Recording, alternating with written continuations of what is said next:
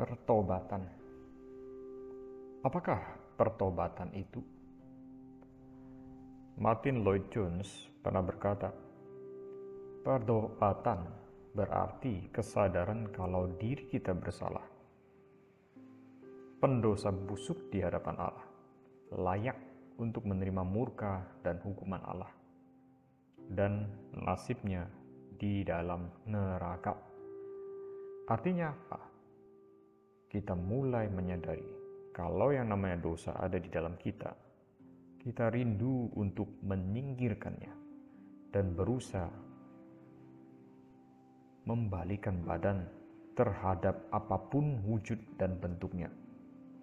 Kita menolak, kita meninggalkan dunia berapapun mahal harganya.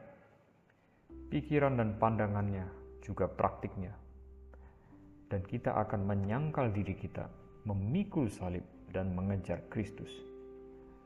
Orang terdekat dan tercinta dan seluruh dunia mungkin akan menyebut kita bodoh atau berkata kalau kita memiliki mania agama. Kita akan mungkin menderita secara keuangan, tetapi hal tersebut tidak membuat kita berubah. Inilah namanya pertobatan.